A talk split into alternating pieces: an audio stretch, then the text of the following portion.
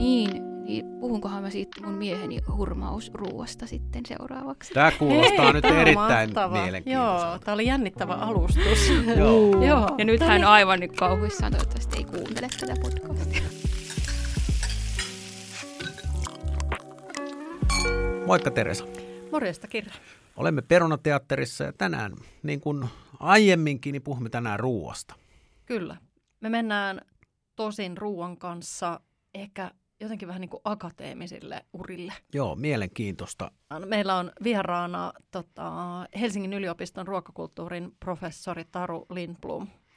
Ja tässä on mielenkiintoista myös se, että, että on aika hienoa, että yliopistolla on ruokaprofessori. Se Miten- ei ole kauhean, se ei ole vissiin ihan, me voidaan siitä kanssa jutella, niin ei ole ihan, ihan, ihan kauhean kauaa sitä professuuria siellä ollut. Että jos mietitään yliopistomaailmaa, joka on tämmöinen niin kuin satoja, ellei tuhansia vuosia taaksepäin mennään näiden Kyllä. dosentuurien ja professuurien kanssa. niin Ruokaprofessoria ei ihan hirveän kauan ole ollut, mutta se, että on, niin se tarkoittaa kyllä, se, se nostaa tämän meidänkin alan, alan profiilin vähän korkeammalle. Kyllä. Ja, Tekee miele- tärkeä.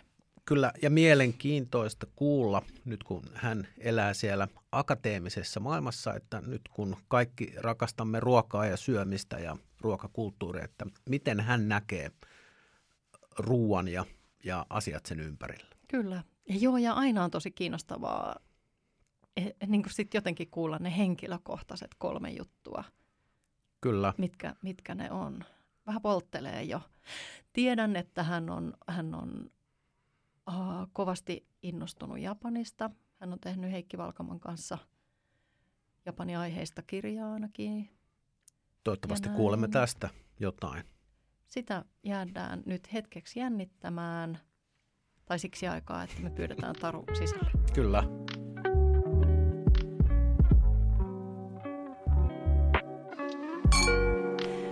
Lämpimästi tervetuloa Perunateatteriin, Taru Lindblom.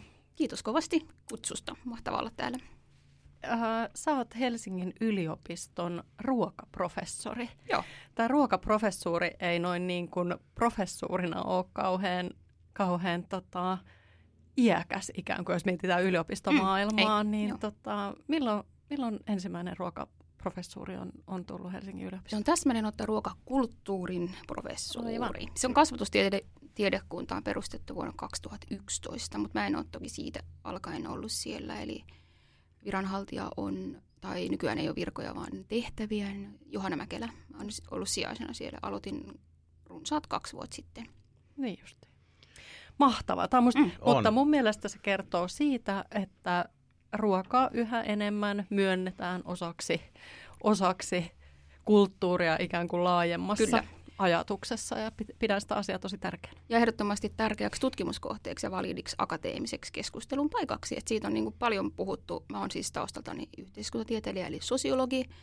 Ja sosiologiset tutkimusaiheet on pitkään tietyllä tavalla karsastaneet tällaista hyvin arkista asiaa kuin ruoka ja syöminen. Mutta nyt viimeiset ehkä 30-40 vuotta se on ollut jo ihan siellä tutkimusalan keskiössä. Että kaikki syömiseen liittyvät ilmiöt yhteiskunnallisesta näkökulmasta on tärkeitä. Kyllä, tästä huomaa, että kun me tehtiin tämmöinen poikkeus, että mä aloitin, niin mä aloitin heti ikään kuin väärin. Mä tein virheen. Meillä väärin. yleensä kysytään aina vieraalta, mutta tämä sopii itse asiassa tähän Noniin. tosi hyvin, Joo. koska puhuttiin arjesta ja, ja ruoasta ja, ja nimenomaan se ruoka on hirvittävän iso osa meidän ihmisten arkea. Kyllä. Niin me kysytään täällä aina ensimmäisenä meidän vieraalta, että mitä söit viimeksi? Minä söin viimeksi aamupalan ja ää, olen melko osittain rutinoitunut ihminen, niin kuin kaikki me olemme näissä meidän ruokakäytänteissämme, mutta tota, ää, sillä tavalla rutinoitunut, että se rutiini rikkoutuu, jos mä vaihdan paikkaa, että en ole niin rutinoitunut, että se ei ikinä muuttuisi. Mutta söin siis aamupalakseni jogurttia, niin kuin olen syönyt varmaan viimeiset 20 vuotta, ja aina kaadan siihen lisäksi kuningatar-pilttiä, mikä on vaikeaa, koska nykyään se kuningatar-piltin niin kuin, koostumus ja sisällöt ja kaikki on tässä vaihtunut vuosien aikana, mutta mä jotenkin dikkaan siitä. Sitten siemeniä ja kahvia.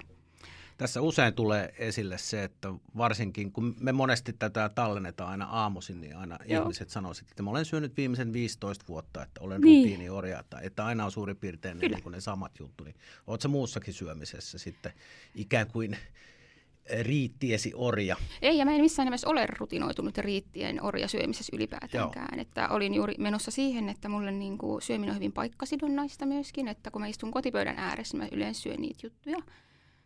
Mulla, mulla ei ole mitään pakkomielettä syödä niitä juttuja. Mä voin ihan mainiosti niin kuin häkeltymättä syödä jotain aivan muutakin silloin, mutta siis niin. Mutta esimerkiksi ollaan paljon vietetty aikaa ulkomailla, Singaporessa ja Japanissa, jotka on mulle myös tärkeitä ruokapaikkoja ja paikkoja muutenkin, niin siellä se ajautuu aina semmoisen omanlaiseensa Japani tai Singapore uomaan se aamusyöminen, ja se on hyvinkin erinäköinen kuin se suomisyöminen. Että.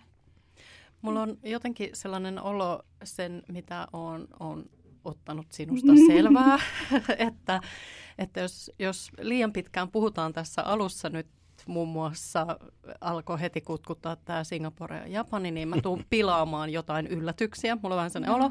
Eli, eli me pyydettiin sua valmistautumaan tähän meidän äh, tota, hauskaan podcast-hetkeen miettimällä kolme eri sinulle merkityksellistä tai tärkeää ruokaan liittyvää asiaa, niin Joo. mä ajattelin, että nyt voisi olla aika... Nyt on korkea aika nyt lähteä keskustelemaan aika. siitä ensimmäisestä.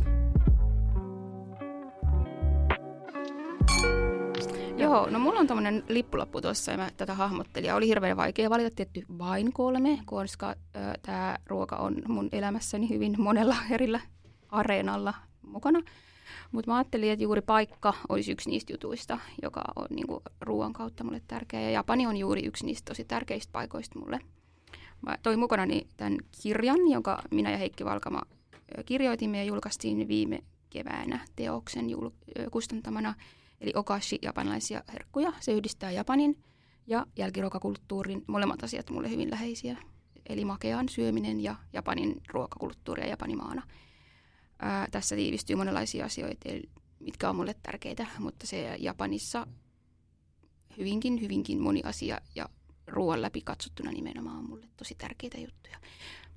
On, to... onko, onko se kirja, niin äh, nyt kun en ole sitä mm. aikaisemmin nähnyt, niin onko se reseptiikkaa vai pohdintaa siitä aiheesta vai molempia? Se on molempia. Se on tietyllä tavalla, näkisin, että taustani vuoksi se on hyvinkin pitkälti tietokirja, mutta se on myös tarpeeseen syntynyt reseptikirja, eli keittokirja aiheesta, koska japanilainen ruokakulttuuri on Suomessakin niin kuin saavuttanut hurjastikin kiinnostusta viime vuosina ja kaikenlaiset kotikokit haluaa kokeilla japanilaista kokkaamista, mutta tota, nämä puolet, joita mä siellä Japanin matkoilla niin ollessani siellä asuessa, niin on pitänyt hyvin kiinnostavana ja tärkeänä, ja itsekään en tiedä niistä paljon vielä mitään, niin ei näy oikein hyvin vielä Suomessa, eikä varsinkaan keittokirjoissa edes englannin kielellä, niin ajattelin, että nyt pannaan kansiin sekametelisoppaa, kaikenlaisia herkkukulttuurin alle sopivia reseptejä ja juttuja ja tietoa ja tarinoita ja fiiliksiä, että siis jo yhteiskuntatieteilijä katsoo tietysti asioita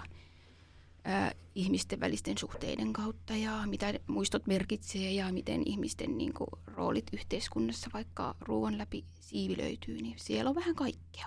Mutta ei tyhjentävästi. no, no, se vähän riippuu, riippuu siitä, kuka, kuka sitä katsoo, mutta tota, mainio kirja ja, ja tota, jonkun verran siihen tutustuinkin, kun kuulun ruokatoimittajat ry ja meillä on tämmöinen vuosittainen vuoden kotimainen keittokirja ja kilpailu ja, ja siinä on ollut mainioita kirjoja myös, tämä kirja on ollut mukana. Mm.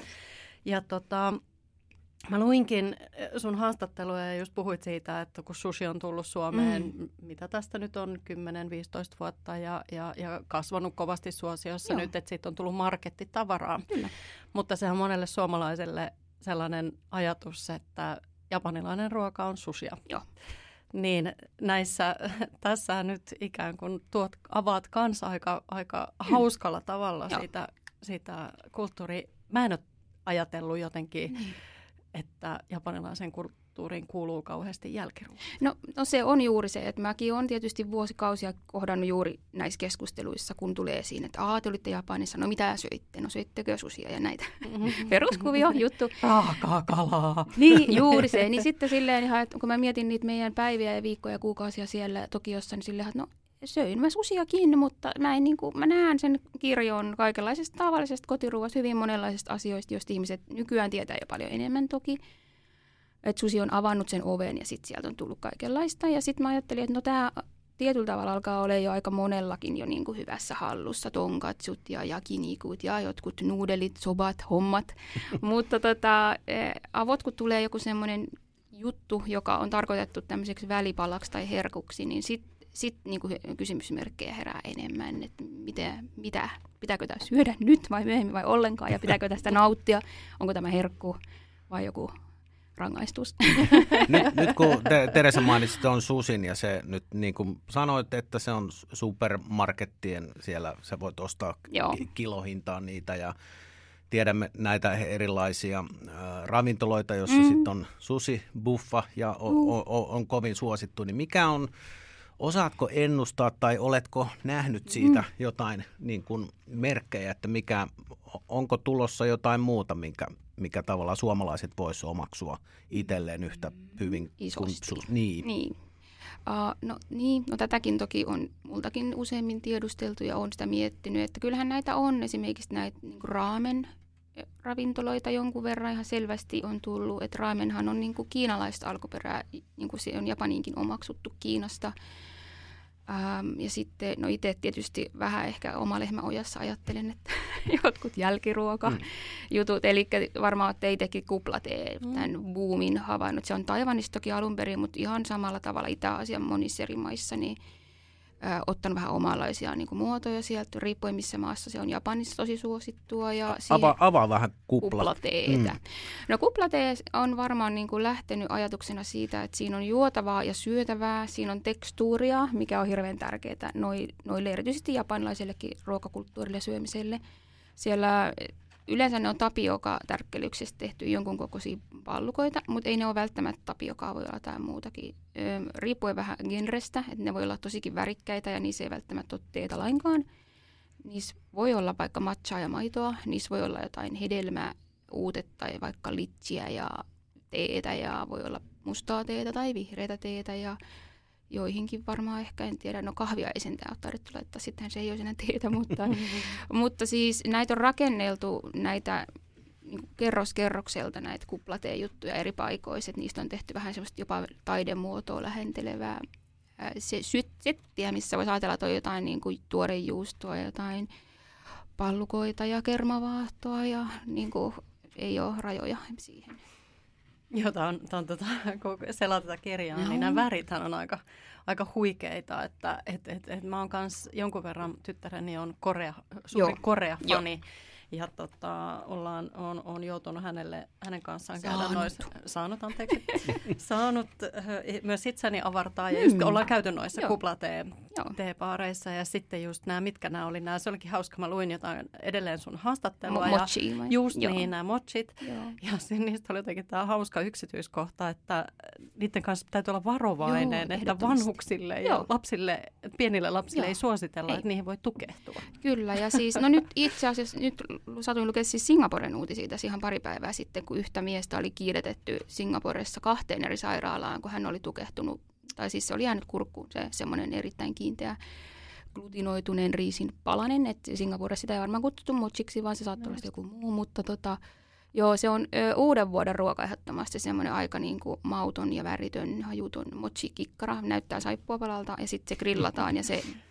maustetaan erilaisilla vaikka soijapapujauheilla ja tai si- semmoisella mustalla siirapilla, niin sitten se on tosi tahmasta ja sitkietä ja venyvää ja pitää purra poikki, että sen saa nielastua, niin niissä on varoituksia. Mutta mochi ei ole ainoa niin tämmöinen kiinteä ja mochi mochi koostumuksellinen ruoka, mitä Japanissa on. Että on muitakin konjaku, en tiedä, oletteko kohdannut sitä, sitä käytetään myös noihin niin suolasiin ruokiin, semmoista, sitten vaikka nuudelia, se on semmoinen joku pökkelövehka, joku juuri, juures tai asia, mikä kasvaa maan alla ja sitten se jauhetaan ja sitten jauheesta tehdään erinäköisiä hyytelömäisiä asioita, myös nuudeleita ja sitten silloin semmoisia mukamassa terveysvaikutuksia, kun siinä ei ole kaloreita esimerkiksi ollenkaan, mutta se täyttää ja sitten se on semmoista hyytelömäistä. Tota, Onko tämä myös sellainen niin kuin ruokakulttuuriasia, jotenkin tämä raken, rakennejuttu. Mm. Että et heille tämä tämmöinen venyvä, vähän no, niin kuin tahmee, juttu, niin et, et se on ikään kuin Ehdottomasti on, että se on niin houkuttava ja nähtävissä tykätty. tosi monessa eri niin kuin Itä-Aasian, niin kuin Etelä-Aasian, Kaakkois-Aasian tai siis suuressa osassa Aasiaa. Ja on varmasti muuallakin maailmassa tätä, tätä tiettyä venyvyys to, toivetta niin kuin siinä ruuasta tai sitä purutuntumaa, että onhan meilläkin omat ajatuksemme siitä, mikä on meidän mielestä mieluisa purutuntuma ja tietyllä tavalla sitten on niitä epätoivottavia. Ää, esimerkiksi tämä on varmaan meikä eurooppalaisesta näkökulmasta, länsimaisesta näkökulmasta, tämä, että juomassa on jotain kiinteitä asioita, että niin kuin vähän kummastuttavaa, että miksi ne pitää nieleskellä sit sieltä ja miten apua. Mutta ää, joo, on, se on ihan selvästi ruokakulttuuri juttu. Ruoka, ruokakulttuuriin liittyy muitakin aistielämyksiä kuin vaan tämä, tai tämmöinen niin haptinen tai kokemuksellinen asia, kuin tämä purutuntuma, että japanilaisessa kulttuurissa sanotaan juuri, että se tuoksu ja se, miltä se näyttää, ja sitten se kaiken, niin kuin, onko se viisi eri aistia yhdistävä niin kuin kokonaisaistimaailma on tärkeä ja että se myös istuu sesonkiin ja mahdollisesti vinkkaa vielä jostain kulttuurihistoriallisesta legendasta. Että sitä Aika hyvä jotenkin- filosofia. Niin, Kyllä. että se, se on täysin kokonaisvaltainen, Joo. että se ei, sitä ei voi irrottaa. Tai siis tietenkin tämä on siis se ideaali. Joo. nyt voi sanoa, että jokainen ruokakohtaaminen Japanissa jotenkin täydellisesti olisi tätä. Niin, onko siellä tätä lapsiperhearkea kiirettä, että haetaanko siellä marketista susia silloin, kun on hirveä kiire? Joo, ja siis no Japani on hyvin erilainen tässä joukkoruokahommassa kuin Suomi, johtuen juuri siitä, että nyt ei mene hirveän tämmöiseksi op- opettavaiseksi tylsäksi, mutta Ei, tämä tämä, tämä, tämä on Mutta siis se, ruokapodcast. että me, halu, me Suomessa- haluamme, että meitä Suomessa- täällä opetetaan. yleensä, jos on lapsella on kaksi vanhempaa, niin yleensä on niin kuin tietyllä tavalla ideaali, normaali, tavallinen asia, että vanhemmat käyvät töissä tai ovat päivätöissä ja lapset ovat päivähoidossa, mutta japanilainen yhteiskunta ei ole tällaisessa niin kuin sukupuolten tasa-arvossa niin kovin pitkällä monesta eri syystä. Ja yksi on tämmöinen ruokakulttuurinen niin kuin lähestyminen siihen juuri, että ää, ne äidit jäävät aika helposti kotiin lasten synnyttyä, jotta he pystyvät pyörittämään tämän valtavan ruokahuoltoasian, että pakkaavat bentoeväitä mukaan ja näin. Mutta siihen on tietysti löytynyt niin kuin modernissa kapitalismissa hyviä niin kuin vaihtoehtoja, että tämmöiset ihan perus lounas, eväs, rasi ja bisnekset on ihan normaali tavallinen juttu ollut jo varmasti vuosisatojakin Japanissa, mutta että sä meet lounasaikaan, kävelet katua, niin ravintoloisten edustat löytyy sellaisia pöytiä, missä on jo valmiiksi pakattu ne annokset ja samaa tietysti pystyy niin kuin aamuisinkin varmaan äidit pystyvät jostain hankkimaan sen tai ehkä ne iskätkin. Ja sitten on semmoisia palveluita tietysti, mistä voi tilata kestotilauksena näitä vaikka päiväkotieväitä lapsille. On kuulemma ihan ollut joku Michelin tähtikokkikin ollut joskus pitämässä tämmöistä palvelua, että Mm. päiväkotilapset sai ottaa mukaansa sit harkitut koko päivän mietityt misukkatähti bentot. Niin. Miten tuota, nyt kun puhuttiin lapsista, niin se tietysti vie ajatuksen karkkiin. Ja tietysti Suomessahan äh, varmasti karkkia syö aikuiset enemmän kuin lapset, näin, näin uskoisin ainakin, kun markettien karkkihyllyä katsoo. Niin sulla on tässä tämmöinen kysymys täällä kirjan takakannessa, mm. että mitä kaikkea voi löytää japanilaisesta karkkikaupasta, niin Joo. uskoisin, että tarjonta poikkeaa tästä, mitä me ollaan täällä Poikkeaa. totuttu. Suomalaisesta poikkeaa, kyllä. Joo, ja tota, joo, mun yksi listalla ei nyt ollut, mutta mä ajattelin, että mun elämän yksi keskeinen kiintopiste ja tärkeä ruoka-asia on karkin syönti. yes. Ja mä oon tota, pro-karkkiyhdistyksen, sit kun sellainen perustetaan, Meinasin voidaan pistää kysyä, että onko pystyyn. sellainen olemassa, Nyt voidaan laittaa pystyyn, joo, niin tota, perustajajäsen. No niin, loistavaa. Joo, ei mun mielestä karkki on niin elämän semmoinen mukava piristys ja sisältö, ja eikä siinä ei ole mitään pahaa tai sellaista niin stig- stigmaa aiheuttavaa, ei kannattaisi ajatella, että siinä on. Joo. Anteeksi, mun Siri aina rupeaa kyselemään kaiken. Vahvisti, Joo. vahvisti Se, tämän, se, se otti muistiin tuon sun ajatuksen. pro-karkkiyhdistysasian. Pro-karkki. Joo, se, ehkä se Juurikin muistuttaa mua näin. iltapäivällä pistää paperit sisään, Joo. pistää yhdistys. Niin anteeksi, se kysymys niin. unohtui nyt ihan totaalisesti. Se niin ne karkkikaupat siellä Niin. Japanissa tosiaan, joo, on erilaisia. Jos menee japanilaiseen ruokakauppaan, niin siellä karkkihylly on säälittävän olematon. Siinä on pari hassua suklaalevyä, semmoista laihaa ja pientä. Ja sitten ei oikeastaan mitään. Ja aika paljon kaikki naksuja ja raksuja semmoisia.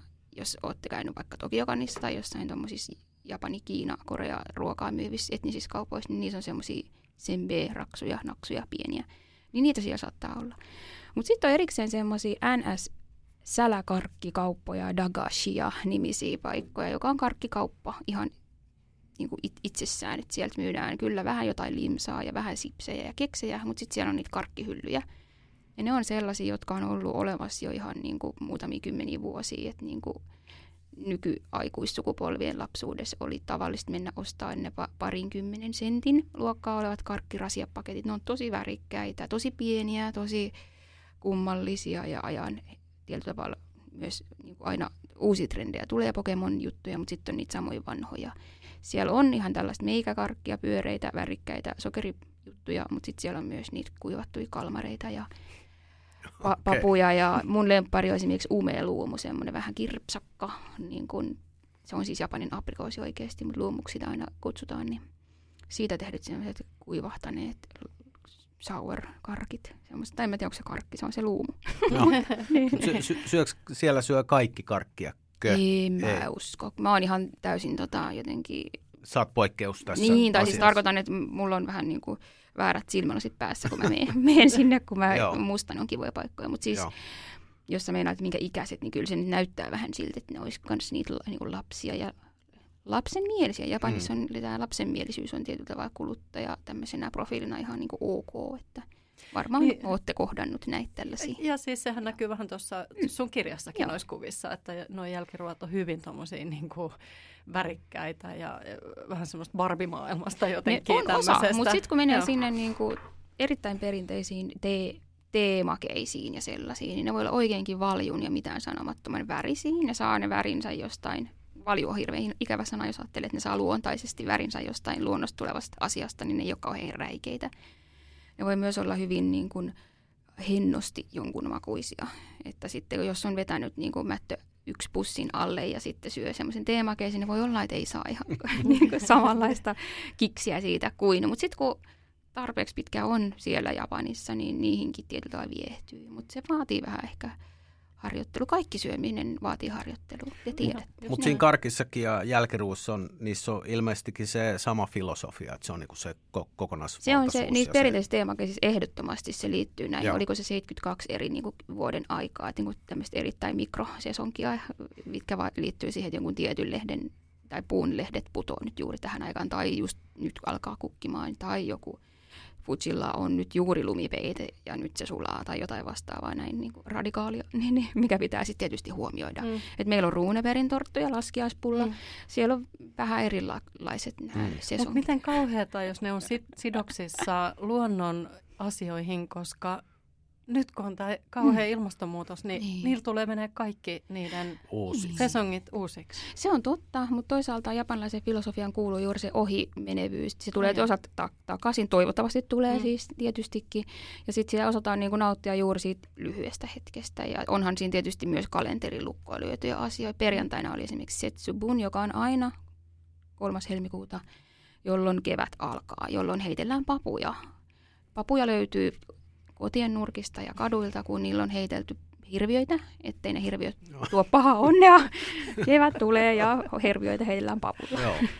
Kauheeta. Mahtava tarina. Mutta ajatelkaa kuinka niinku kestävää, niinku papu, papu on hyvin kestävä, kestävä tuote ja sitä toki sitä pitäisi syödä eikä heitellä vaan pois, mutta sitä syödään myös Japanissa paljon. Että se oli ehkä mun semmoinen myös ennustukseni, että voisiko papu iskeä niin kuin myös jälkiruuassa suomalaiseen hermoon. Syömme hernekeittoa, mutta syöisimmekö hernekeittoa jälkiruokana niin kuin Aasiassa syödään, niin se on toinen papukeitto. Ehkä se ei ole susin jälkeen se jätetään seuraava se, trendi. Jätetään se hautumaan. hautumaan. Nimenomaan. Mm. Ja hautua sen tarvitsee. Nosta, nosta vielä tuosta kirjasta sun, sun suosikki. Mun suosikki. Oh, mun suosikki on ehdottomasti, otin kuvankin kotona jauhoa siihen tekemiseen, niin shiratama, mikä tarkoittaa valkoista palloa.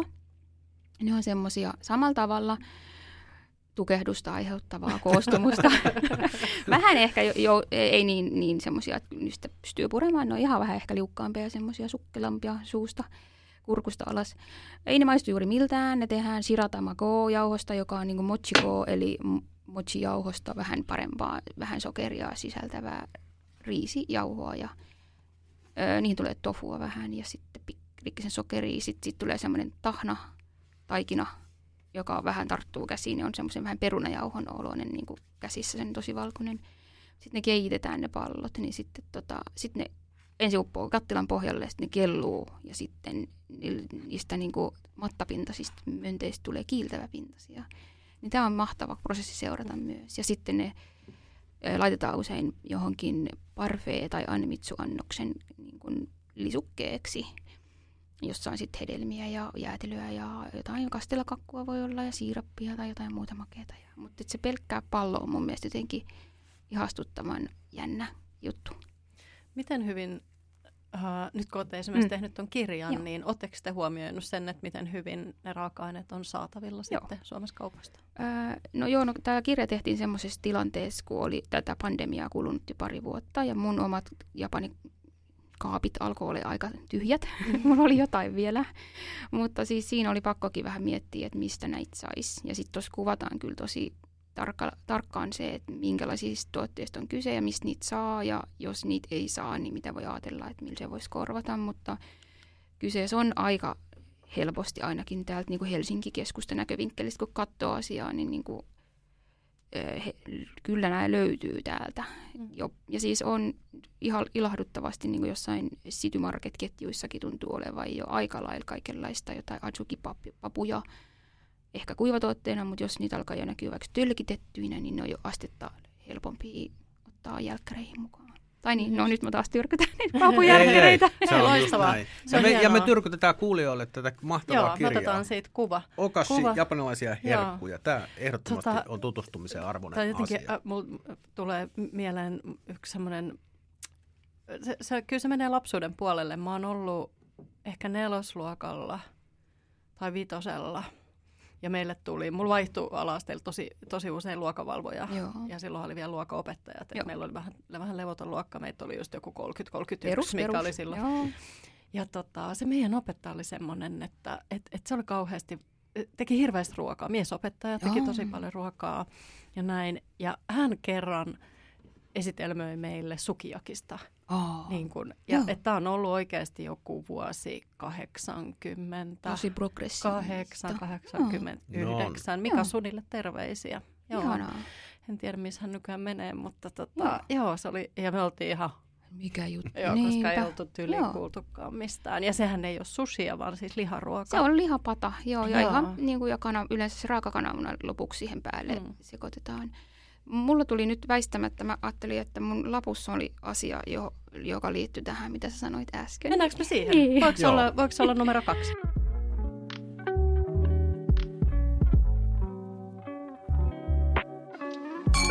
Eli Japani, Japaniin menin noin kolmekymppisenä, eli mä olin ehtinyt aika paljon jo kokea ruoka-asioita ennen Japania, eli se ei ole ainoa niin kuin, elämäni juttu.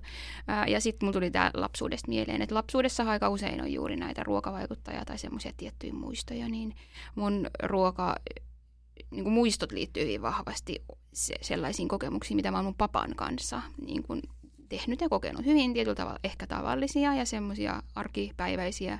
Mutta mun pappa oli myös kova laittaa ruokaa. Hän asuu yksin, ettei ollut niinku mitään vaimoa kokkaamassa. Ei ollut mummoa. Ei ollut mummo kokkaamassa papan mm. kanssa ja en tiedä oliko itse asiassa silloin kun vielä olikin, niin oliko pappa se kokki kuitenkin.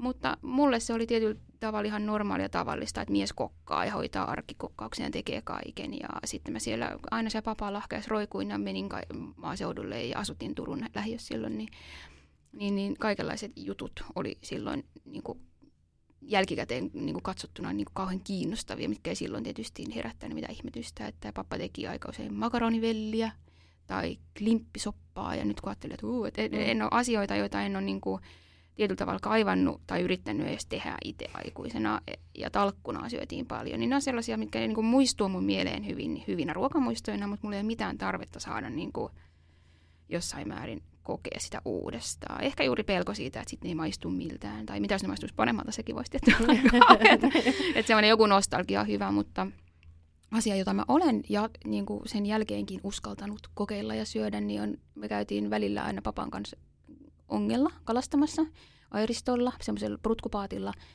Ja tota, sitten sieltä kaikkein kivoimpia kaloja mun mielestä oli ne ahvenet. Ja sitten ne ahvenet usein olikin niitä, jotka sitten tuli. Me, mä säälien katsoin niitä jotain toisenkin näköisiä lahnoja, kun niitä sitten pistettiin takaisin meren uiskentelemaan. Mutta ahvenet tuli kotiin ja pappa perkas ne siinä. Se kohta on aina se, että mä en niin kuin nähnyt, mitä tapahtui. en ilmeisesti halunnut. Mutta sitten laitettiin savustuspönttöön ja syötiin sitten suoraan sieltä savustuspöntöstä ihan sellaisenaan. Muistan, että opin siihen, että kun se avaa sen ahvenen näin, niin siinä on ne kaksi selkämystä tai mitä kyl- kylkeä ne nyt varmaan kalalla on. Niin, ja siitä ne vaan otettiin, sieltä irtos semmoinen mukava file tai joku mm. asia. Ja se oli vaan, ja yhäkin mä niin kuin, saatan ostaa ahvenfileen. Nyt mä oon niin kuin, tällainen vähän niin kuin, sokerista tehty kaupunkilaistyyppä, mm. joka ostaa sen valmiiksi fileoidun ahveneen ja paistaa pannulla eikä savusta takapihan pöntössä. Mutta tota, Mut makumuisto. Makumuisto ja mielellään, niin kuin, joo, jos teillä on joskus ahven savustus kinkerit jossain, niin pistäkää kutsu tulemaan. joo, il, ilman muuta. Mä tulen, joo. joo. Ja siis joo. toinen muisto on näiltä samaisilta kalastusreissulta just se, että pappa kyllä toki lettuja paistoi muulloinkin, mutta ehdottomasti se oli se kalastuseväs, että sitten hän paistoi ne letut ja käärin ne sitten johonkin leivinpaperin sisälle rullalleen, niin se oli sokeria. Ja sitten mä join jo tosi pienestä tytöstä asti kahvia. Papan tietysti jalanjäljissä piti vetää neljävuotiaasta alkaen kahvia aina, niin meillä oli kahvittelut joka päivä myös. Niin niitä lettuja ja kahvia ja näitä. Lettuja yhä paistellaan kyllä. Ja sokerilla mielellään. Sä mainitsit sen talkkunan, niin syötkö Joo. vielä talkkunaa? En syö. Mä oon maistanut aina silloin tällöin, mutta jotenkin mä en saa siihen niinku... Mä en oikein tiedä. Se on niin Söit, jauhoisaa. Sö, söitkö sitä piimän vai no, tuon viilin mä, kanssa? Mulla on sellainen mielikuva, että pappa teki itse viilin ja sitten varmaan sen kanssa. Joo. Mutta tota, en kauhean, vai olisi, voi olla, että mulle tuli joku toinen versio, että pappa söi viilin kanssa ja mä sain jotain maitoa tai Joo. jotakin, mutta mä en muista mitään muuta, kun se vaan niin kuulu siihen, että kun istuskelee siinä keittiön pöydän ääressä ja jutustelee niitä näitä, niin mä oikeastaan tiedä mihin aikaan päivästä sitä mahdettiin syödä. Mm. Mä ainakin omassa lapsuudessa, niin nimenomaan kun olin mummolla ja papalla Joo. tuolla Hämeessä, niin Joo. siellä lyötiin aina nenän eteen tota, se oli semmoinen välipala. Joo, no mulla että kun ei, ei ollut niinku lämmintä ruokaa, Joo. että se oli vasta myöhemmin, niin sitten lautaselle piimää ja sitten sitä Joo. talkkunajauhoa. Jotain tuon tyyppistä. Kil, kilo sokeria päälle. No se sokeri on varmaan mullakin se juttu. Joo. Jauho, talkkunajauhot lähti ja sokeri jäi. niin. Muistitko se nyt, kun sä oot uudelleen kokeillut, niin jos se sokeri on unohtunut, että sitten ei niin, se on ihan, samalle. Se on muuten voi olla, että on, on vähän niin kuin puisevaa jauhoa ollut. Mm. Joo. Mulla ei ole kyllä, mä muistan kyllä kans lapsuudesta, että me ollaan silleen samanikäisiä, että että et, et toi talkkuna on ollut varsinkin mun yhdessä hoitopaikassa ja se ei kyllä ollut mun suosikki. Ja siinä on aika voimakas se ominais, on, ominaismaku. Kun taas viili oli ihan mun suosikki. Mä itse asiassa nykyään aina välillä mietin, että miksi mä en osta Joo. viiliä, mä, koska mä tykkään siitä mäkin edelleen. tykkään ja tykkäsin ja, Joo. ja, ja ja yhäkin saatan välillä, mutta unohdan tietyllä tapaa kanssa, että se on just tippunut vähän siitä rutiinista. Joo. Ja sitten kun se nostaa sinne kaappiin, niin mieli hyvin sen syö, mutta sitten se taas unohtuu. Ja... Muist, muistatteko lapsuudessa, kun oli sinistä viiliä Juu. ja sitten oli punaista, oh, kyllä. se oli vähän semmoista rasvasempaa. Eikö vielä enää ole mukaan? No saattaa olla. No, Koska vähän sitä sama piti vähän kun... säästellä sitä pintaa. Joo. Pääpinta on ihan paras. Niin, sitä samettista ihanaa must... kermapintaa. Kun se lohkes vielä. Ihan kerettiläistä oli, kun jossain vaiheessa siinä mun loppulapsuuden, nuoruuden tienoilla alkoi tulla näitä ykkösasioita. Sitten tuli ykkösvilja ja ykkösmaito ja sitten jossain vaiheessa varmaan tuli rasvaton maito, niin mun pappani juuri kiroili niitä aina niitä kevyt tuotteita. Niin, sitten niin se oli, että tänne ei mitään kissanpesurasva vai miksikään niitä kutsui. En minä muista, silloin oli joku ihan oikea joku virallinen termi, mutta siis... Kissanpesurasva. Ei, ei, kun, ei, siis joo, joku, joku, joku kissoihin liittyvä, se äitini muistaisi paljon. Niin. Mutta sehän oli, siitähän liikkui siis tarinoita silloin, Jotain tätä se margariini, että yhtäkkiä, missä oli margariinitehdas, niin kylän kissat hävisi niin. mystisesti. Oikeasti. Joo. Ai, mä en ole kuullut tällaista. Joo, tämä oli tämmöinen urbaani legenda. Et meillä on myös tällaiset niin kuin luurangot kaapissa, että jos aina puhutaan niistä mm. kiinalaisista, jotka, niin. jotka syö koirat, niin, niin että täällä on sitten pistetty Joo. kissat margariinipakettiin. Joo. Inhottava mielikuva. On. No joo, mennään, mennään takaisin ruokaan mennään. oikein. Ja vielä niihin ahveniin. Niin. Mutta oliko se niin kuin, että siihen vähän suolaa ja ei, ei mitään, että pelkästään papalla, se papalla. ahven. Papalla varmaan oli just se suola, mä luulen. Mutta mä teen kotona niin, että kun ahvenfilehän sitten nahkakin puuttuu, niin, niin me tota, kun se on vähän nihkeä, niin mä dippaan ne seesamin siemeniin ja sitten mä paistan ne voissa öljyssä.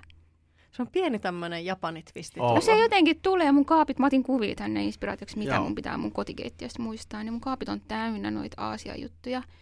Ja tota, se vaan jotenkin, se on uinut meidän arkeen tietysti sitten, että kun se on kauhean kiva, kun on ollut pitkään jossain, tulee takaisin Suomeen ja kotiarkeen, niin sitten tota, elää sitä toista paikkaa vähän sit siinä samassa, että mulla on niitä pussukoita ja nyssyköitä. Nyt me oltiin vuodenvaihteessa kolme viikkoa Tokiossa ja kävin viikonloppuun äitiä moikkaa Turussa ja jotain tuli jutuksi, oli vähän painavat, oli matkalaukut, kun tultiin takaisin, niin äiti kysyi, mitä ihmettä se sieltä aina tuotti. Ja sitten mä no, no kastikkeita, näitä, Mm. ripoteltavia juttuja riisin päälle, jauhoja, jälkkärijuttuja.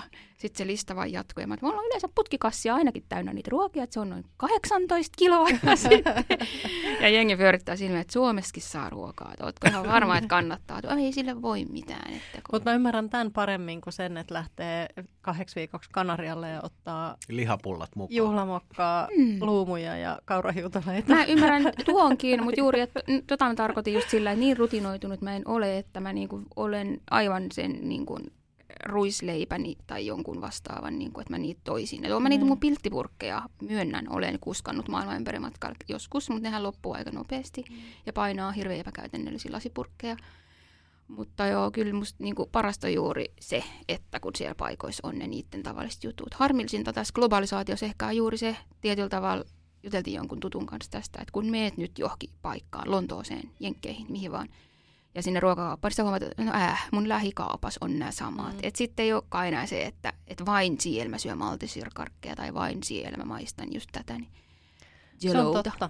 Joo, Niin. se on totta. Niin se on vähän, Et, joo, että siinä osa siitä viehätyksestä puuttuu. Mutta toisaalta ehkä sen voi myönteisesti nähdä, että, että sitten meidän ei pallo pelastuu, kun ei meidän tarvitse sitten matkustaa sitä montaa montaa tuntia lentokoneessa syömään niitä multisirkarkkeja ja tulla takaisin. Mutta siis se on se itselle suuri, suuri osa sitä niin kuin matkakokemusta on just se hyvin tavallinen reissu sinne ruokakauppaan ja maitohyllylle ja ripotehyllylle ja kastikehyllylle ja soijahyllylle ja eihän sieltä pääse pois sieltä kaupasta. joo, siis mä... Se on matkakohde Mulla- jo itsessään. Se on nimenomaan. Niin, kyllä. Joo, mulla on tämä sama. Mä tykkään mennä ajan kanssa ja usein sitten kun on ikään kuin lomalla, mm. niin Mm. silloin kun sä et mene tekemään niitä arkiostoksia sinne Mm. kauppaan, kun yleensähän kun menet arkiruokakauppaan, niin kierrät ensinnäkin sen kartasta. Voisi varmaan katsoa, että askelmerkit Joo. menee aika pitkälti Niinpä, samaa reittiä kyllä. joka kerta ja se käsi ojentuu siihen ihan Niin. tasatarkkaana samaan tuotteeseen, mihin edelliselläkin viikolla. Niin se on jotenkin ihanaa ulkomailla mennä ruokakauppaan. On. Kyllä musta siellä vieläkin on. Niin, ja kyllä siellä onneksi On se, vieläkin on, on, on. Ja sitten kun- se on se kokonaisvaltainen taas just se tuoksut Just ja niin. äänet ja kaikki, että mitkä Joo. heti on, kun astuu sinne, niin palaa. Jos se on tuttu paikka, niin palaa tietysti taas siihen, että ai niin täällä oli tämä homma. Joo. Ja kaikki semmoiset pienet konventiot, mitä puuttuu esimerkiksi omassa ruokauppaympäristössä. Jotkut japanilainen niin kuin kulutuskulttuuri on sellainen kuluttaja niin kuin, asioita helpoksi tekevä kuluttajalle, että ruokakaupassa on pakkauspöydät erikseen ja siellä on semmoinen pieni märkäkohta, mihin sä voit laittaa sormesi, jotta sä saat sen muovipussi vähän paremmin auki ja sitten siellä on teippi ja siellä on kylmäpakkaukset ja siellä on lämmityslaitteet ja kaikkea tämmöistä kivaa pientä, mikä on niin ajateltu, että no se on kätevämpää, kun sä nyt tästä lähdet. Niin, Ja taas puhutaan kokonaisvaltaisuudesta. niin. eikö? ja sitten on sitä semmoista huomioimista Joo. ja niin kuin kaiken huomioon ottamista. Kyllä. Mä lähden varaan nyt lentolippu. Niin Ja sori, nyt mä puhun vaan tästä, kun on näitä maailman muitakin paikkoja, mutta se nyt No joo. jotenkin tuli nyt tästä mieleen. Se on Jostain syystä. ihan hieno. Meillä on tosi usein täällä ihmiset maalailee aivan mahtavia tällaisia niin kuin ruokamatkamuistoja. Että meillä on niin kuin harva se kerta joudutaan Joo. lähteä tuonne Tilaamaan matkaa. googlaamaan mahdollisimman Niin. edullisia lentoja, jotta ja mahdollisimman paljon rahaa ruokaan käyttää. maa, maapallo pelastuu, kun on niin monet lennot jo No, mutta, me, mutta tämähän on mahtavaa, että me tehdään näitä mielikuvareissuja Niin. Ja täällä. tuosta kävelette Tokiokaniin esim. Just tai niin. johonkin ravintolaan. Ja... No joo, Niin. aloitetaan siitä. Niin, Vaikka meillä on nyt aiheena oikeasti ne lapsuusmuistot ja Mm. ahvenet ja muuta, Joo. niin mä nopeasti vielä kysyn, uh, eikö niin nyt, nyt tavallaan just nämä raaka-aineet uh, japanilaiseenkin Mm. ruoanlaittoon, niin löytyy myös just näistä koreashopeista, eikö niin? Vai onko ne Suomessa sitten jotenkin tosi tiukasti jotenkin, että täällä on vaan tätä korea No jotkut löytyy kyllä, mutta jotkut ei.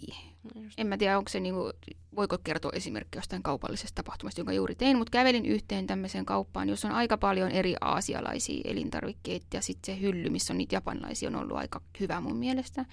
Ja mä kysyin, että onko teillä japanilaista riisiä, niin hän oli että aa, siis susiriisiä vai täällä, tule tänne. Sitten hän näytti neljä eri riisipakettia ja mä olin, että no nämä ei ole kyllä mitkään japanilaisia riisejä. Että Täällä oli Vietnamista, sitten oli jotain, en tiedä mistä maasta oli, mutta oli ehkä Euroopassa kasvatettu riisi ja jotain paria muuta lajiketta. Ja mä tutkistin ja yritin katsoa, että no kun ei nämä näytä mun mielestä Koshi Hikari riisiltä nyt, että ei tämä nyt ole japanilaista riisiä, mutta hätin miten otin sitten siitä jonkun, mikä näytti eniten musta siltä, että se maistuu sit suussa siltä, miltä mun mielestä japanilaisen riisin pitää maistua.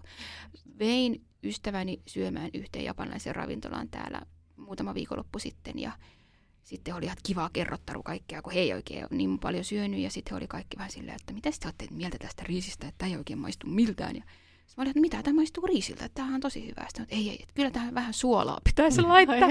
ja sitten mä että ei, riisin suolaa laiteta. Mutta mä ymmärrän, koska jos on tottunut siihen, että riisissä on suolaa, niin eihän mm. se oikein maistu. Mutta musta se riisi maistuu hirvittää hyvältä riisinä. Niin just. Kun se on hyvää riisiä. Niin Joo, siis kyllähän riisin keittoresepti Suomessa alkaa, että kiehota vettä ja mausta Laita suolaa. Just mm. niin. Mm. Ei kun vedellä, mausta vesi vedellä, kun mausta vesi niin. suolalla. Kyllä. Tota, mikä siinä on, osaatko sanoa, äh, että meillä on ainakin sellainen käsitys, että, että japanilaiset noin niin kuin ylipäänsä pitävät Skandinaaviasta ja Suomesta? Mikä siinä on semmoinen yhdistävä tekijä vai onko, no, se, onko nimenomaan ei yhdistävä tekijä, vaan erilaisuus? Öö, no on yhdistävä ja varmaan erilaisuuskin. Tämä on tietysti tämmöinen fakta vähän niin kuin se, että mikä se on se ajatus, että, että mitä kaikki ajattelee meistä. Tämä tämmöinen niin ajatusharha siitä, että suomalaisilla on se ajatus, että japanilaiset nimenomaan tykkää Suomesta, japanilaiset tykkää hirveän monesta muustakin maasta. Mutta okei, on erityinen suhde japanilaisilla Suomeen ja näin ja olen itse huomannut, ja tutkimuksiakin olen tehnyt asiasta, niin on jotain samanmielisyyttä on osittain niin kuin tässä mielenmaisemassa, että sellainen tietyllä tavalla tämmöinen omanlaisensa kaipuu semmoiseen yksinä, yksityisyyteen ehkä, ei yksinäisyyteen varmaan ole kellään kaipuuta, Um, Mutta sitten se sellainen niinku personal space, mikä ehkä mm. suomalaisilla on, no tiedätte nämä meemit näistä pussipysäkeistä, niin ei ehkä istu ihan täysin ajatuksena semmoisesta vilkkaasta vilsevästä jostain Shinjukun asemasta, jos menee 3,6 miljoonaa ihmistä läpi päivittäin, mutta tota, siellä on silti personal space. Mm. Eli siellä ei tönitä eikä tulla iholle ja lähelle, ja siellä on niinku se käytöskulttuuri myös sellainen, että ei kysytä hirveän henkilökohtaisia ja ei välttämättä kysytä mitään, että annetaan ihmisille rauha olla omissa ajatuksissaan. Että se on varmaan yksi. Ja se erilaisuus on juuri sitä, että, että siellä tosissaan semmoista erämaata ja hiljaisuutta ja tätä vilinän puutetta niin ei ole. Että kun täällä sitä nyt sitten on, että meidän niin vilkkaimmassakin kaupungissa on semmoisia paikkoja, missä ei ole kauheasti ihmisiä ja tapahtumia ja juttuja ja ääniä, niin se on se yksi paik- juttu, mikä varmaan niin tässä skandinaavisuudessa viehättää, tämmöinen rauhallinen Siinä estetiikassa on ehkä jotain samaa Japanin ja tämmöisessä skandiestetiikan semmoisessa tietyssä yksinkertaisuudessa. Mutta osittain se sitten ei olekaan ihan samanlaista. Ja tämä work-life balance on aina se, mitä siellä Japanissa niin peräänkuulutetaan, että miten ää, työelämä ei saisi maista kaikkia ihmisistä, vaan vapaa-ajo on tärkeää ja sukupuolten välinen tasa-arvo myös olisi tärkeää ja nää, niin niitä ne niin kuin kaipaa tällaisesta meidän yhteiskunnasta sinne itsellensä, että selvästi se. Mitä se on mieltä sitten suomalaisesta ruuasta? Um, mm, mm, varmasti siis tämä tällainen niin kuin, luonnonvaraiset asiat ja puhtaus ja raikkaus ja sen, sellaiset asiat on asioita, joita he arvostaa oikein Joo. paljon. Että puhdasta vettä, puhdasta kaikkea näitä juttuja. Voisiko tämmöinen, jos mietitään ruokamatkailua, jota kovasti Suomessakin kehitetään mm. koko ajan, niin voisiko tämmöinen kun tää, mulla yhdistyy tämä nyt mm. jotenkin siihen sun lapsuusmuistoon, tämmöinen saaristoretki, mm. yksinkertaiset savustetut ahvenet, Ihan he syö kuitenkin varmasti. kalaa tosi Joo. paljon, ja just tämmöinen niin todella yksinkertainen ihan räiskäle varmasti. sokerilla. Vähän Kyllä, niin kuin, ihan, ihan ja laajalla personal space. Ne tavallaan niin, menee jokainen sinne oma, oma sinne airistolle, niin. sitten vähän ongitaan. Sais vähän onkia. Tu, just niin, just sitten joku savustaan. ja vähän loppujen... tekemisen meininkiä silleen niin kuin yhteydessä luontoon ja se niin. hiljaisuus, mitä se airisto toivottavasti tarjoaa. Ja, Joo. Ja just tämä yksinkertainen. Sitten pulla on asia, josta jotenkin mun niin kuin, näkövinkkelissä niin kuin japanilaiset jotenkin innostuu. Pulla, pullasta. Eikö se ole korva, korvapuusti, korvapuusti tai joku pullan leivonta voisi olla aika Tämä on aika mahtavaa, koska mehän aina mietitään jotenkin, että me niille ruokaturisteille tai ylipäänsä niin. turisteille aina, niin kuin, että nyt parasta ja, ja meillä on näitä Michelin Joku hieno krummeluuri tai niin, juttu. Niin, että lopuviimeinhän ne, ne, ne suomalaisetkin niin kuin ruokaperinteet, eikä aina tarvitse mm. syöttää ihmisille sitä mämmiä, niin. mutta just tämmöiset todella puhtaat maut, todella Joo. yksinkertaiset maut, saaristo. Joo. Ja jos mietitään niin toi esimerkiksi just Turun, Turun tai toi Lounaissaaristo, Joo. niin sehän on ainutlaatuinen. On, ja just Niin niin maa- niitä karuja, jotain luotoja Niin, tai vastaavia, niin, että sinne niin. kuule rantaudut ja pistät Niin. jonkun nuotion pystyyn. Niin, että kun aina ihmiset lähtee Kreikan saaristoon island Niin. hoppingille, niin pitäisi tuoda ihmiset Kyllä. Lounassaaristoon Tossahan- island hoppingille, kalastaa ahvenia ja savustaa ja syömään lettuja Joo. ja sokerilla. Sehän ihan itsekin voisin lähteä. Oi, kyllä. Mutta tossahan on se, onko se nyt rekatta tässä? Joo, no sehän on hirvettävän Joo, onkin kyllä. ihan- Että siellä menee korvapuusti Nimenomaan. poikineen. Menee, kyllä. menee. Ja siellä on siis Kaikista turisteja ihanintahan asti. Siellä oli aikoina, mä en tiedä onko niillä enää, kun ennenhän niillä oli, nykyään niillä käy korttikin, mutta ennenhän niillä oli aina se, että niillä kävi vaan käteinen. Mm. Ja nehän oli aina sille, kun meni siihen, että hei, et mä unohdin, mu- että tänne ei käy kuin käteinen, mulla ei yhtään käteistä. Ne oli se, että ei se mitään, että tuut sitten ensi Ensi kerran maksaa. Niin, ihan tämmöinen vanha Niin mä luulen, kylämeininki. joo, niin. mä luulen, että ihmiset meni, koska se oli jotenkin niin aseista riisuvaa Mm. ja yllättävää, että missään Aa, voidaan toimia niin, niin. niin, niin. Joo. niin varmaan ihmiset Joo, meni joo, joo. sinne viemään sit Kyllä. sen rahan. Joo. Mm, toi on totta. Mutta pullahan on kanssa ne lapsuusmuista. On, no Ainakin kaikki on pullan tuoksuista. Pullan tuoksu. Mm. Ja, ja tota, se, että et sit kun asui kerrostalossa jossain vaiheessa, kun rapussa tuoksui Joo. pulla, ja sitten kun tiesi, että se ei tule Ei tuu meiltä. No hei. Joo. No, joku pulla suihke. niin, niin se olisikin hyvä. Se No, mut olisikin niin. hyvä. no eikö se ollut jossain asuntoon näyttelyvinkeissä joskus, Oli. että, että vähän kanelia johonkin liadelleen, niin käräytät kanelit, niin tuoksuu pullalta. Kyllä. Näin. Tuntuu heti kodilta. Heti On, on, on. joo. Joo. Ostotarjouksia tulee monta Niin. kappaletta.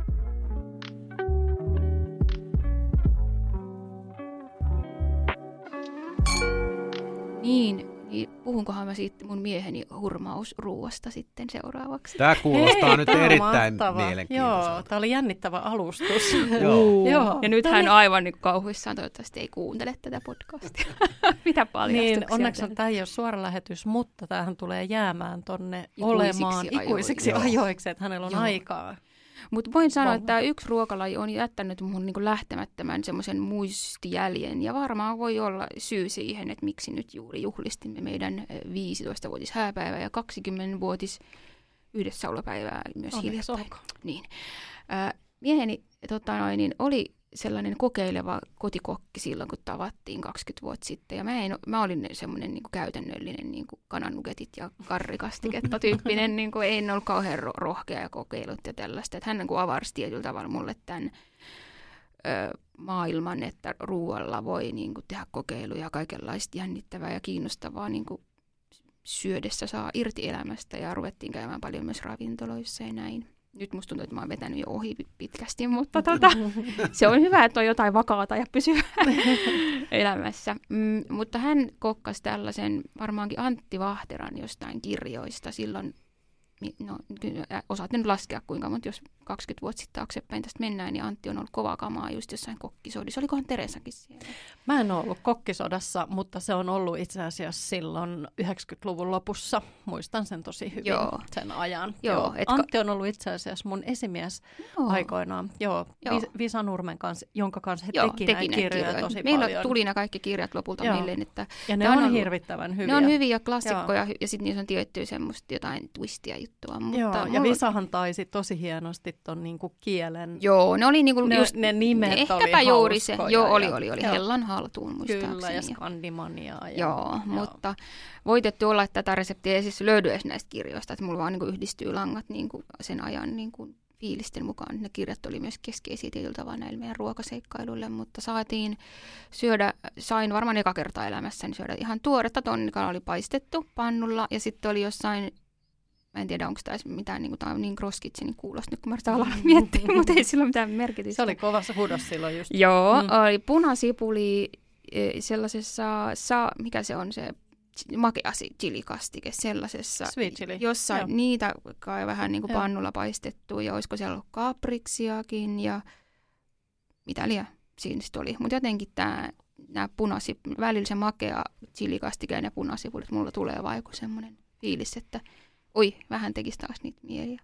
Toki se semmoinen tonnikala pihvikin paistettu, niin ihan naama.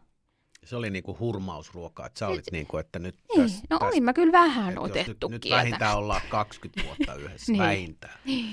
Kuulostaa, kuulostaa ihan älyttömän hyvältä. Niin, joku Joo. oli yrittänyt vähän panostaa hommiin. Joo. Itse asiassa kuulostaa aika moderniltakin. Mm. Kun mulla on, mulla on nytkin sellainen olo, että tosi paljon just ravintoloista tuodaan, että no tonnikala ei ole ehkä niin Joo, paljon. se ei enää, ole että ehkä vaan niinku ajan joo, henki se oli, ehkä Niin, se oli silloin, Joo. silloin mutta just tosi paljon tulla, tuo, tuodaan tätä, että on, on joku eh, yksinkertainen raaka-aine, Mm. missä lisukkeet on sitten, että on sesami, siementä, Joo. um, sweet chiliä tai sitten tätä, nyt mulla hävisi päästä tätä kimchiä esimerkiksi. Mm. Niin kuin tämmöisiä Joo. käytetään niin kuin lisukkeena aika Joo. rohkeasti ja muuta. Joo. Mm, kyllä mulla suu napsaa. Joo, sama nyt mullakin tuli vähän sellainen, pitää kyllä mennä niin, kyllä. Jä, jäikö tämä tonnikala annos niin kuin ainutkertaiseksi vai Ei onko se sitä sit mu- se muisteltu tulee, ja tehty tulee sitten aina, uudestaan? uusiksi. Ja sitten on muutamia, tämä on nyt hyvin tämmöinen klassikkoasetelma, että jollain ihmisellä on aina se oma bravuurisettinsä ja toisella on toiset. Ja sitten ei mennä toisen tontille ja tehdä sitä, että sit pitää aina pyytää, että voitko sinä tehdä taas sen. Että minä en voi mitenkään ottaa sitä kirjaa käteen ja tehdä Joo. sitä samaa, vaikka kyvyt ehkä riittäisikin. Mutta joo, mä luulen, että tämä on nytten voisi olla tänä, tällä lähiaikoina taas listalla, jos sitten, tai jollain twistillä, jos sitten ainakin ne punasipulit nyt jotenkin alkoi houkuttaa. Kyllä.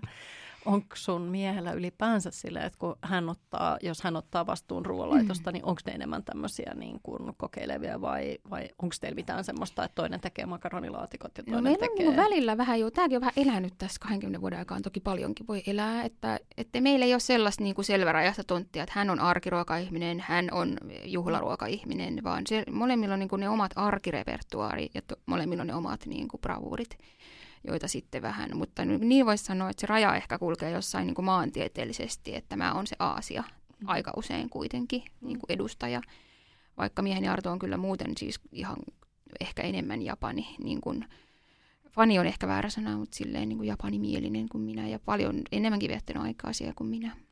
Niin tota, O, niin te olette työn, Joo. työn takia Kyllä. eikö niin? Joo. Joo. Tota, mulla katkesi nyt ajatus.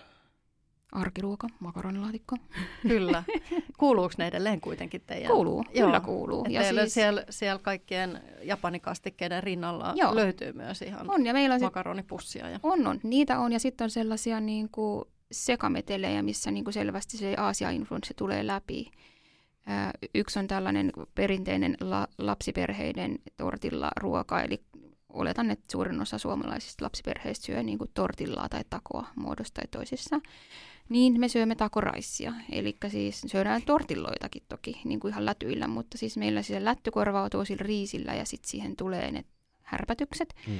päälle, mitä milloinkin, ja sitten se, että- että se on takoraissia, niin siihen murustellaan tortillalastuja joukkoon, ja jopa ehkä cheddar niin kuin raastetta, vähän niin kuin todella tämmöinen cross. Siihen riisin joukkoon. Ja siis siinä on niin kuin riisin päälle tulee sitten se niin kuin Se Se joku, on ikään kuin, niin kuin niinku- antaa sen et siihen voisi laittaa ne siihen. ihan samat asiat kuin sinne lättyyn, Joo. M- mutta tota, ja sitten mä usein laitan jotain muutamia juttuja vielä, mitkä ei kuulu ehkä siihen, mutta musta on kivoja just se umeboshi sellainen siitä samaisesta luumusta, mitkä on myös karkkeja, niin jos tiedätte japanilaisessa ruuassa, kun jos riisissä on semmoinen kurttuinen punainen luumu valkoisen riisin keskellä, se Mm. on siis Japanin lippua symboloiva, niin, niin siitä ume, säilytystä ume luumusta tehdään myös tahnaa, niin sitä tahnaa se on ihan pikkunökäre siihen. Ja sitten ehkä vaikka noita edamamepapuja ja ehkä vähän just sesamin siemeniä ja kiupimajoneesiakin voi laittaa, jos oikein villiintyy. Ja Niin japanilainen majoneesi. Joo, Joo. Japanilainen kiupimajoneesi on ihan niin kuin meidän perheen kaikkien lemppari.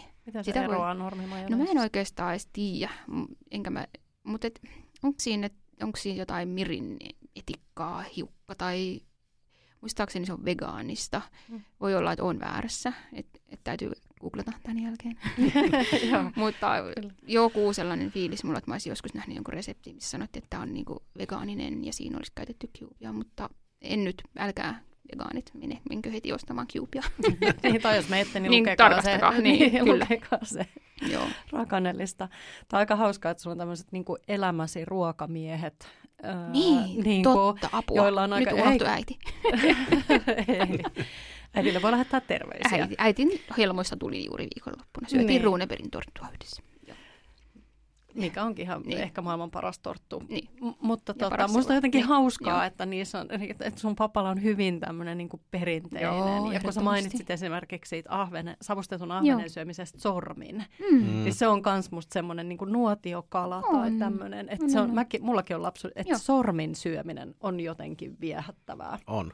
Niin. Mitä Ja- ei enää tänään tehdä hirveästi, siis Ei. niin kuin näin aikuisia. Tortilla lätyt valuu niin No kuin se kainaloihin on. asti No se suossi, on. kun sitä sormin. Kyllä. Mutta takoraissia syödään puikoilla tai jollain muulla välineellä. Että Voiko tulee harjaantua siinä puikoilla syömisessä? Ihan va- nimittäin tosi ihan huono varmasti siinä. Ja mä syön voi. susia sormin. Mä oon ymmärtänyt, Joo, että se on saa. etiketin Se on ihan mukaista. ok, Joo. kyllä.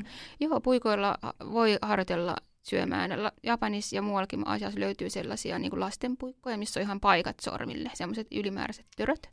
Mutta sitten voi tehdä, niin kuin olen nähnyt TikTokissa tai vastaavassa, miten ihan tavallisista puikoista voi tehdä, jos sen tuommoisen, mihin kädet pyyhitään, tämmöinen napkin, niin Mm. pyörittää sen niihin päihin ja kääntää, että ne päät on niin kuin kiittoisissaan. Tai kumilenkillä Joo. jotenkin kiinnittää ne sieltä ylhäältä, niin niistä tulee sellaiset pinsetit, niin ne vähän helpottaa sitä. Mutta että joo, joo, meidän lapsi on aina, hän, hän on nyt 15, mutta tosissaan pienestä pitäen siellä Japanissa ollut mukana, niin muistu, muistelee sitä, kun hän on ollut joku viisivuotias ja sitten jossain ravintolassa hänellä on tuotu haarukka, kun hän on ihan niin kuin, että kun hän osaa siis syödä Mm. puikoilla, että aivan törkeetä, että no tuo semmoinen pellava pää siellä Japanissa, niin on varmaan ajateltu, että niin kuin se on kohteliasta ja niin kuin huomioon ottavaista, että tuodaan semmoinen vehje, millä se ruoka saadaan kuljetettua suuhun, mutta kun hän osasi jo, niin, niin sitten piti vielä pyytää erikseen, että saisiko puikot, lasten puikot, lyhyemmät, kätevämmät. Onko äh, teidän lapsiin tarttunut tota, ruoanlaitto?